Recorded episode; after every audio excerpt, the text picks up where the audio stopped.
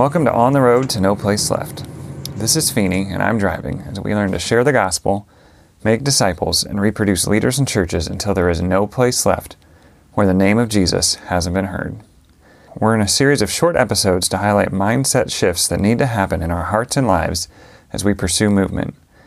For an intro of the mindsets and Cindy, who's sharing them, check out the first episode in this series. Let's jump in.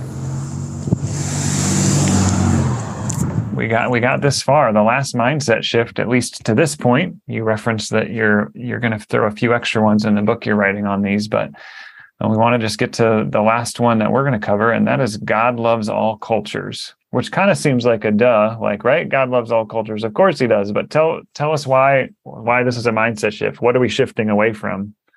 Well, yeah, it's true. It's a duh, and yet in the practical sense, we often very much violate it in the way we behave in our actions. So the old mindset is that there's one Christian way to express worship and be the church, and that it looks basically the same across all cultures. And the new mindset that we need to shift to is that God is greatly glorified through authentic indigenous expressions of worship and of his body. And just to say that, this isn't a given, though we would think it is, we would all say God loves all cultures. We tend to package the gospel in our own cultural expression, rather than making space for it to be packaged in different ways for different people and to allow them the freedom to express it in their own indigenous way.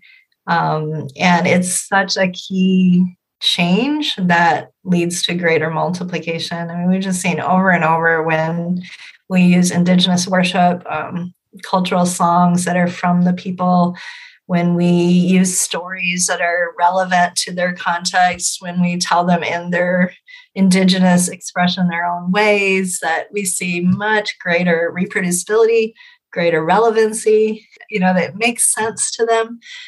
So let me just give a couple examples for some of our American listeners who maybe aren't quite tracking with what I'm trying to say here. But one example from a Hindu context is when we would meet with those that we were discipling, say in Nepal or India, is we would sing bhajans instead of singing translated Hillsong or Bethel worship, And some of those songs were translated in the local language, but they felt very foreign to the people there. And so we would use Hindu devotional styles, kind of a sing-song, chanting style worship song with them, we would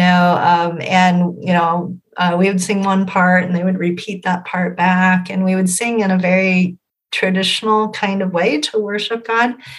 We had so many people who loved those and would come flocking into the, that slum house or wherever we were, to hear who's singing a bhajan and can we be part of it? And we want to sing back. And they were singing praise to Jesus before they'd ever even heard who he was, because it was just so natural and so much a part of what felt comfortable and easy for them to absorb and understand when we use cultural expressions of worship. And yet it's just so common for us when we're working with people from other cultures to just think that we can sort of transplant them into our Western styles of worship, or that that's the Christian way, to do things. I was working with a church once, and they had a great, I would say, entry program as an ESL, just connecting with all sorts of lost people from actually UPGs. But their end vision was actually just that people from those cultures would end up showing up to the Sunday morning service. Was kind of like, practically, once I dug into it a little bit.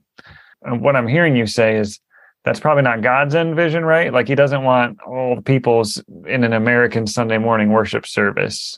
What would you say to that? Or how would you help me kind of like unpack what's the mindset to go from like people joining our expression of culture to like, well, we want to help them be disciples and worship Jesus in their expression of culture?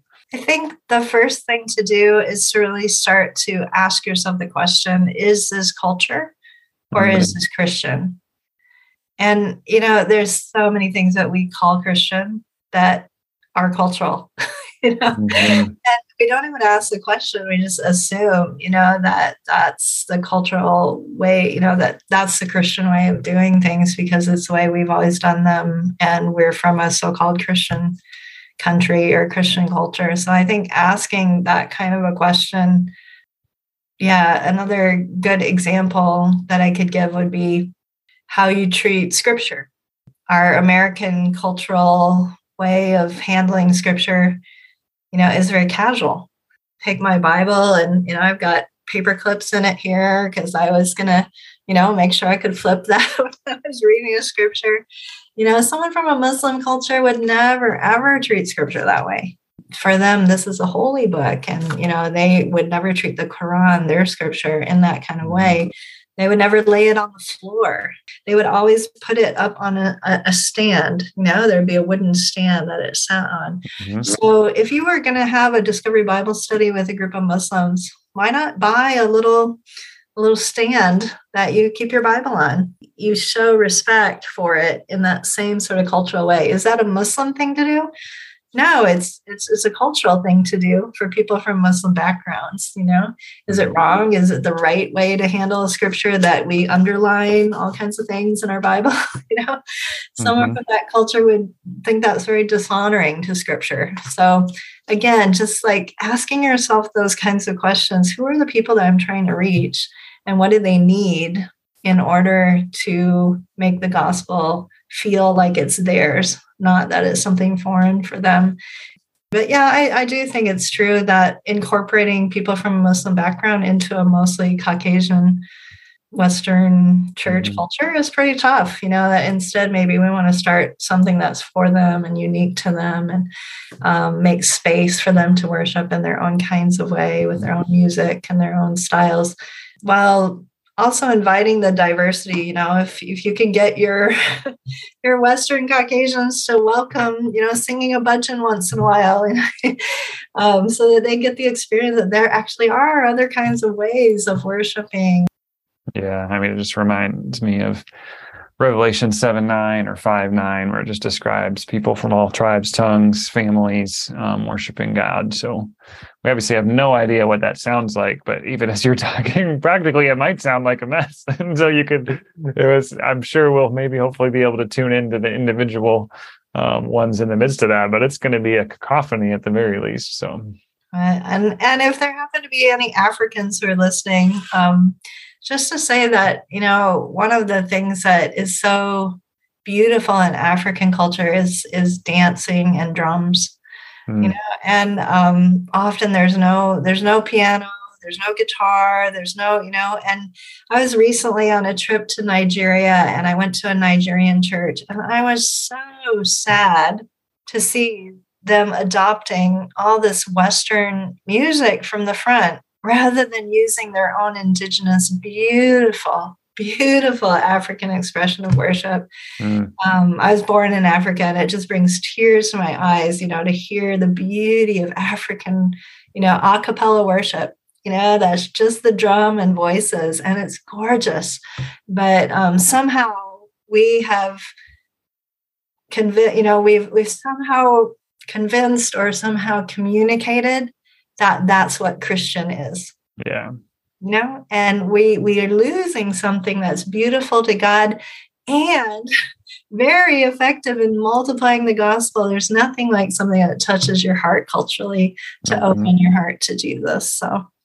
Amen. If you want to hear all 12 of Cindy's mindset shifts, be sure to subscribe to the On the Road podcast. You can do that through whatever podcast app you're listening to, or head to ontheroad.link to get new episodes delivered to your email inbox. You can also check the show notes at that same URL for links to Cindy's blog and training courses. This is Feeney. Thanks for listening.